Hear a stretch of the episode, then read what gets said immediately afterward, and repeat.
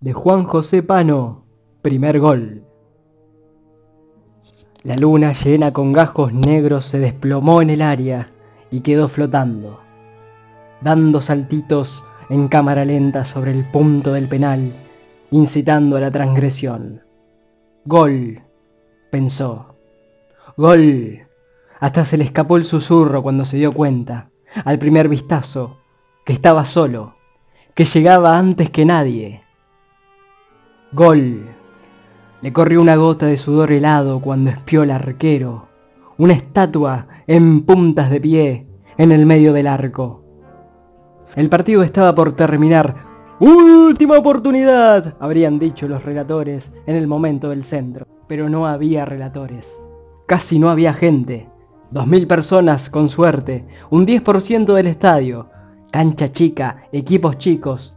Partido de compromiso, sin expectativa, título ni angustia de descenso.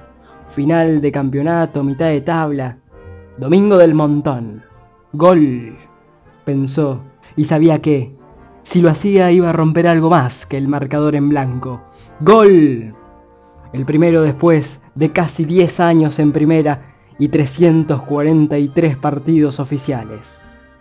Acomodó el cuerpo y dio el paso al frente cuando la luna llena de gajos negros pegaba otro saltito sobre el pasto desparejo. La tenía servida, entregada, y solo faltaba el último impulso.